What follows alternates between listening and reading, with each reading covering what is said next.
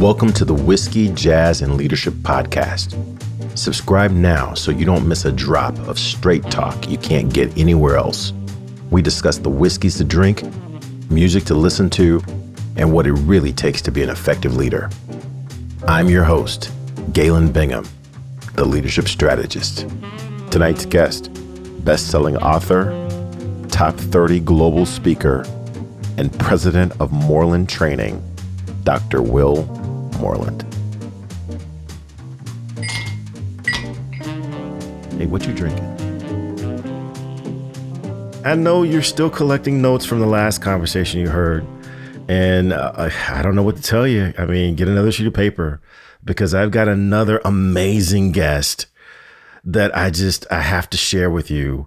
Uh, because this is someone who, when you talk about needing to find someone who is playing at the top of their game, someone who will motivate you and keep you encouraged to continue to pursue more, someone who will dare you to uh, stop at where you are and call that complacent place good enough.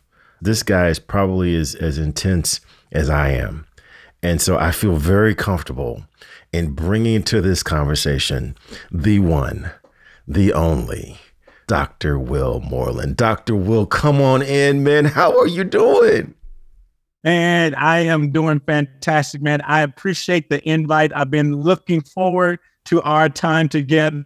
So let's get right into it, man. Let's do it, man.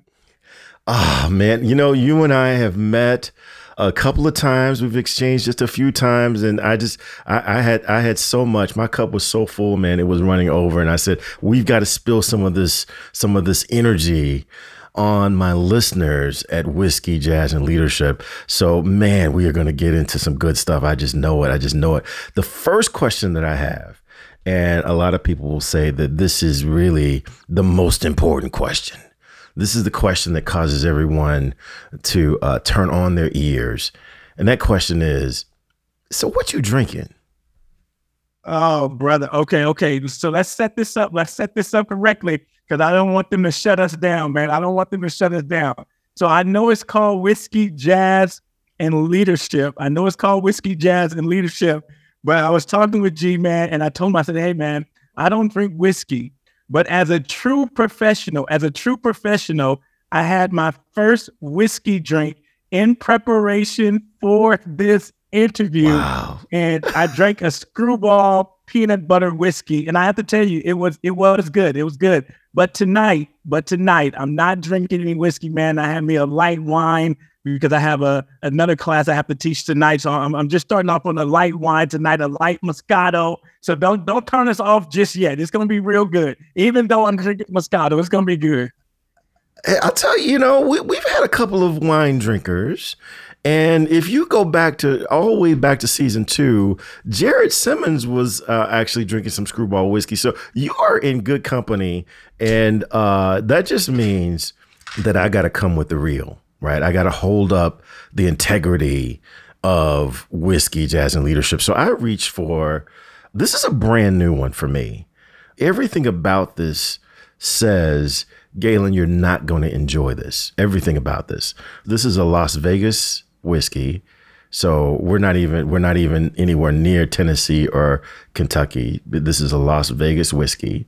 It's called Smoke Wagon and so for me, that that suggests a lot of smokiness, which was another strike against it. But uh, when I picked it up, the guy that I bought it from, he said, "No, try it anyway." And oh my God, I'm so glad I did. This is amazing. This is uh, Nevada H and C Distilling Company Smoke Wagon, uncut, unfiltered, straight bourbon whiskey. And I'm going to tell you, this is sitting right at 113 proof. So this is grown folk stuff. I, wouldn't recommend going into this without training wheels, but we're gonna we're gonna share a little bit of this tonight because I know Dr. Will's gonna bring the smoke. So here we go. Let's crack this open. Just got that going and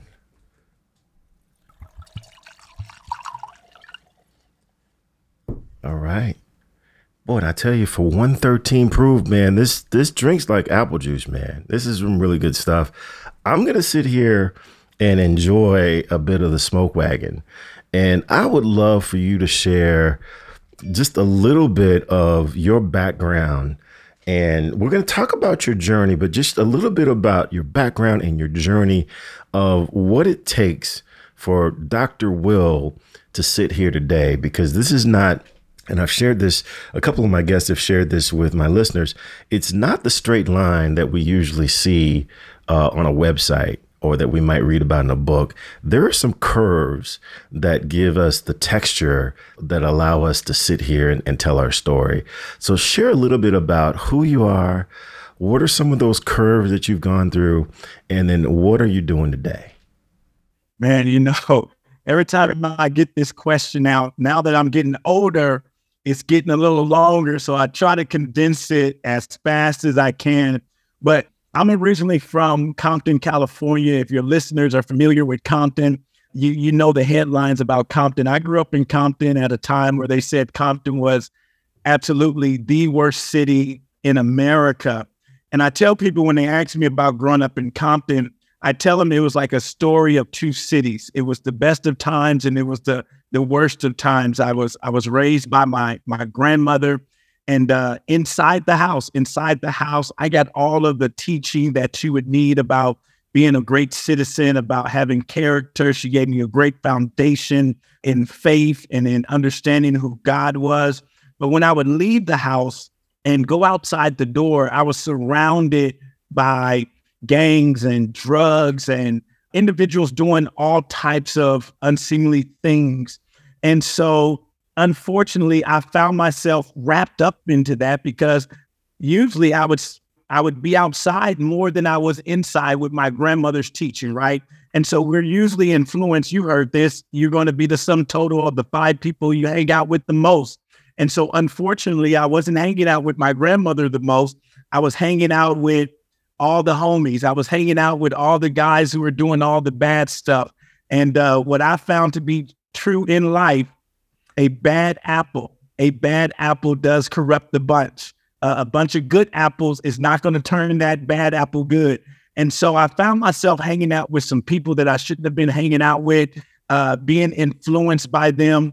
I ended up joining a gang, ended up uh, selling drugs. Uh, unfortunately, I ended up uh, several times in jail.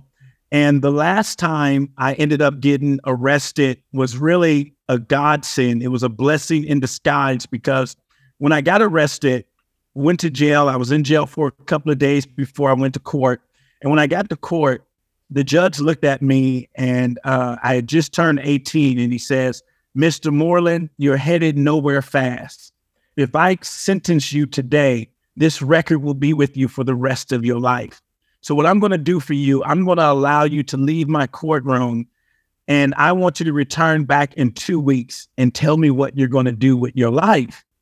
And so I was excited, I was ecstatic, but at the same time, I didn't know what I was still going to do with my life.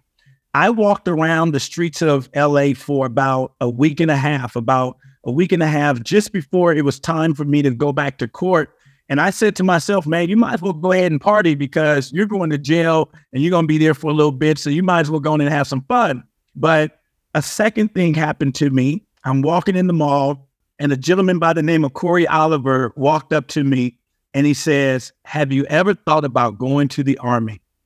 And I don't know if our listeners, if you've ever had a moment in life where something happened or someone said something to you, and in that moment, you knew your life was going to change. Well, that's what happened for me. When he asked me that question, even though I had never considered going to the Army, I knew in that moment that was my opportunity. I knew that if I told the judge that I was going to go to the army, he wouldn't put me in one of those nice facilities, AKA jail. And so I looked at Corey and I said, man, let's do it. Corey looked at me and he had this surprised look on his face because later on, Corey told me, he says, man, I've walked this ball for two years and I put nobody in the army because guys in my neighborhood, G, they didn't go to the army. We weren't qualified to go to the army. As a matter of fact, I had to get a waiver to get into the army because of my past indiscretions. But he looked at me and he says, "Man, I have I have put nobody in the army in the last two years walking up and down this mall." But thank God, Corey was what I call another distractor, another disruptor in my life, just like the judge, to disrupt the pattern that I was living in. So fast forward, I joined the military. Now I need you to understand for the first 18, 19 years of my life, I didn't leave the vicinity, 20 mile vicinity of Compton, California. So I want you to understand how close minded I was. I was living literally on an island. I didn't travel more than 20 miles outside of Compton, California, had never been on a plane, had never left the state of California. And at 19 years old, within a six month period, I had been on a plane. I had been to two new states. I had been for training, uh, basic training to Fort Knox, Kentucky. I had been to my advanced training in Aberdeen Proving Ground. And then the Army really said, We really want you to transform. So we're going to send you over to Germany.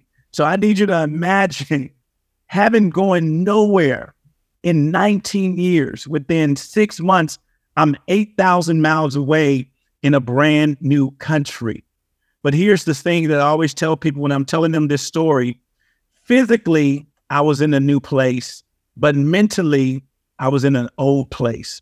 I bring this up because my first month being at my brand new duty station, I almost got kicked out the army because I was still handling issues and situations as if I was still in Compton, even though I was 8,000 miles away.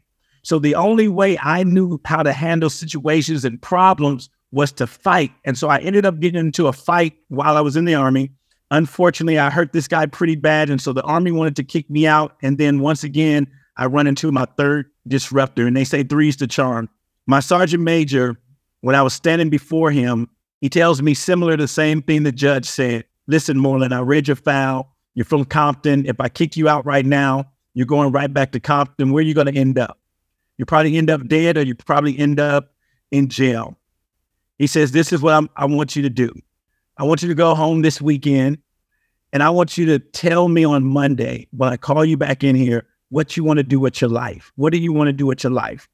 So I go that weekend and I think about it. I come back on Monday and I talk to him and I said, Sergeant Major, two things. Number one, I want to be the best soldier I can be. And number two, I kind of want to get back into school. I want to get into college if I can get into college. He says, I can help you with those two things. I can help you with those two things.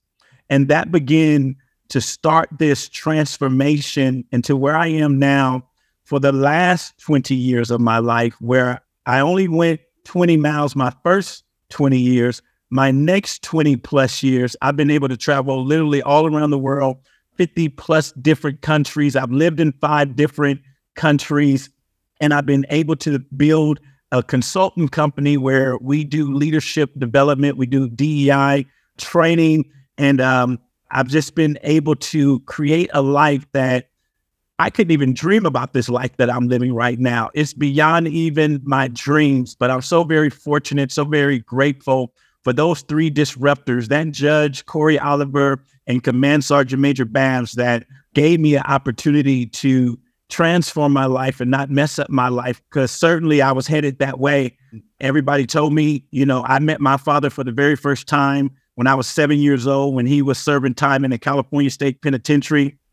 I have a sister right now that's serving a life sentence, and that was the lot for my family. We were in and out of jail. That was our, when you talk about generational curses and things like that, that was our lot in life. We were in and out of jail. If we weren't in and out of jail, many of my siblings and um, other family members were on drugs. That's where I was headed. But thank God for these disruptors, I was able to transform my life. And that's why I'm so passionate about this leadership and about personal development because you know there was a commercial i don't know if you remember this but it was for the the uh, hair care product and the gentleman would come on tv and he would say i'm not just the president of the hair care club i'm also a client.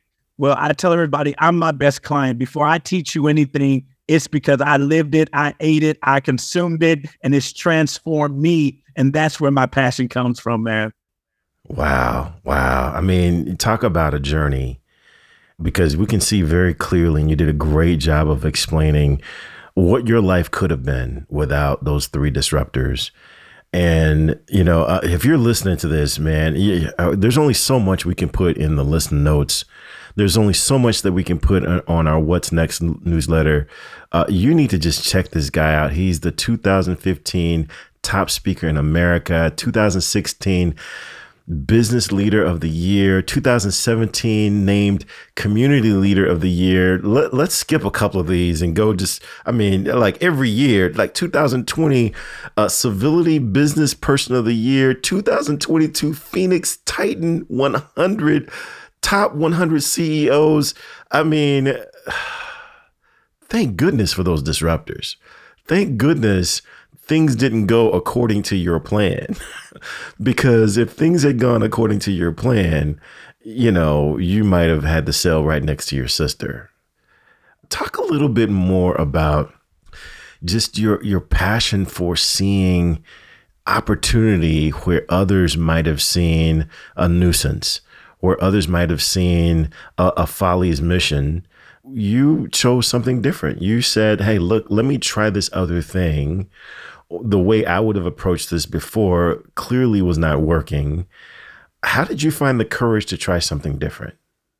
Yeah, so um, takes me back to the sergeant major. He did help me get into college, and I got into college. And one of the first classes that I enrolled into was a communications class, a speakers class. And a lady by the name of Gloria Copeland, she saw some potential in me, and she came up to me one day and she says, here's a book that I want to give you. I think it will bless your life and and really help you on your journey. She saw that I was a young man trying to really change, turn my life around. And uh, she gave me this book called Think and Grow Rich, a Black Choice by Dr. Dennis Kimbro. And as I began to read that book, it was one of the first books I had read since I left high school, and probably one of the first books I read from cover to cover, really. And I got so inspired uh, Galen, by seeing and reading about individuals that look like us, that came from similar situations in America as I did. And what it did for me was it took away every excuse.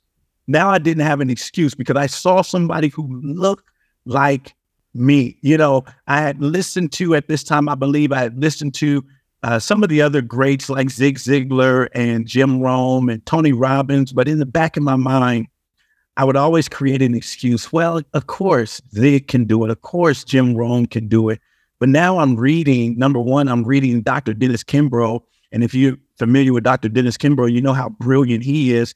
And so I'm listening, I'm reading the words that are on this paper inside this book and he's telling me about people like John H. Johnson. He's telling me people about like Earl Graves of Entrepreneur Black Entrepreneur uh, Enterprise Magazine and John H. Johnson and all these just brilliant African Americans. And to be honest with you, then I I, I was kind of embarrassed that I had never heard about.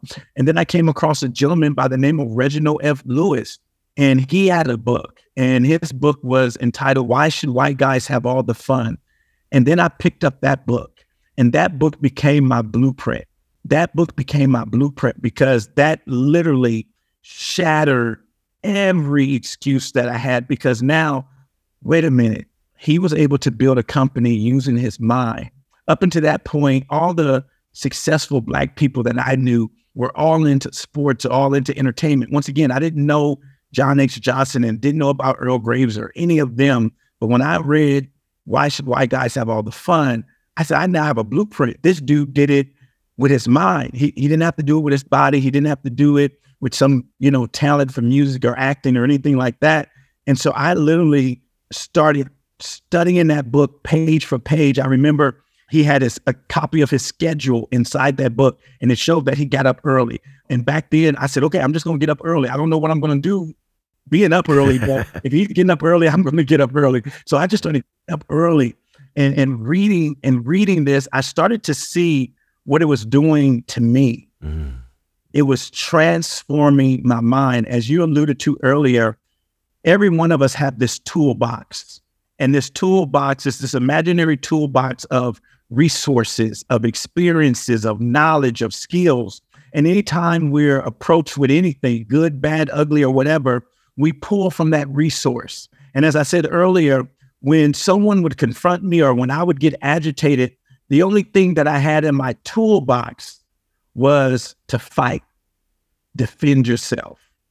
But now, when I was reading these books, they were convincing me you have something to live for. See, before I didn't have nothing to live for.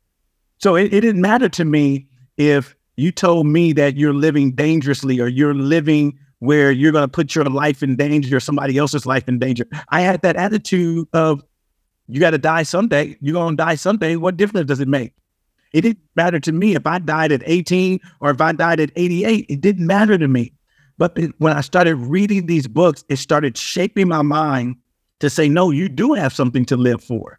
You, you do have something to look forward to. And when we have something to live for, and when we have something to look forward to, what it begins to do is place boundaries in your life you now begin to say, wait a minute, I have something to live for. So I'm not going to speed down the road. I'm not going to speed down the street because I could flip this car or I could hurt someone else or I could end up, right? It, it gives you boundaries. You start, even though this is whiskey and jazz and leadership, we're going to drink responsibly, right? We're not going to be irresponsible in our drinking because we have something to live for. We have something to build and, and we have uh, people to assist and help. And so it started showing me that there was a different way to live life. I only knew one way, and that was to live recklessly. I didn't know about living from uh, vision and living from your purpose and that God had a plan for you. But through these books, and I went through over the next uh, over the next five years, I ended up reading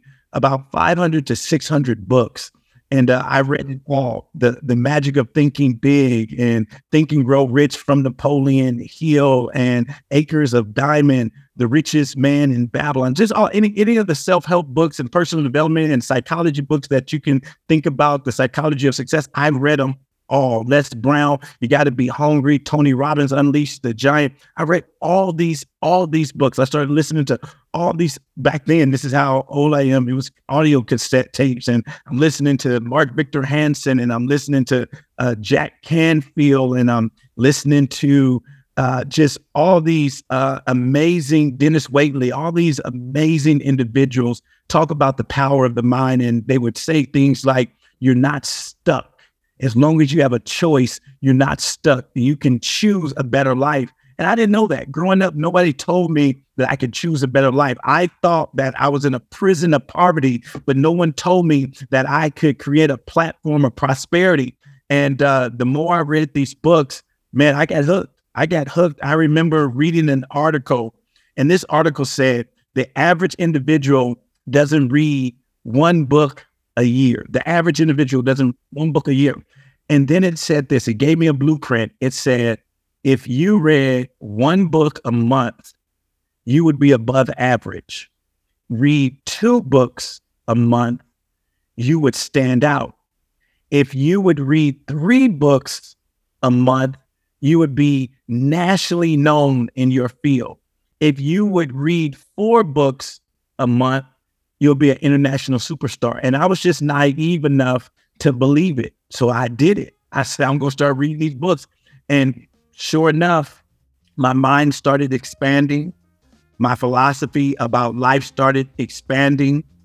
And um, that's really when I got this burning desire, as Napoleon Hill would say, when I said, man, I got to get this information into more people because what it's doing for me, it's like somebody going on a diet and losing 200 pounds. That's what I felt like mentally. I had lost like 200 pounds of weight of negativity, and uh, I was all in. Hey, it's not too late. Hit that subscribe button so you're sure to catch the next episode. If you're really enjoying the vibe, leave us a review or become a VIP for guest and show exclusives. Cheers.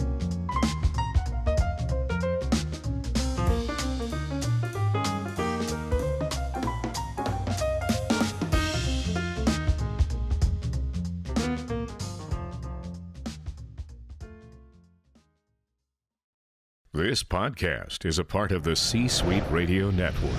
For more top business podcasts, visit c-suiteradio.com.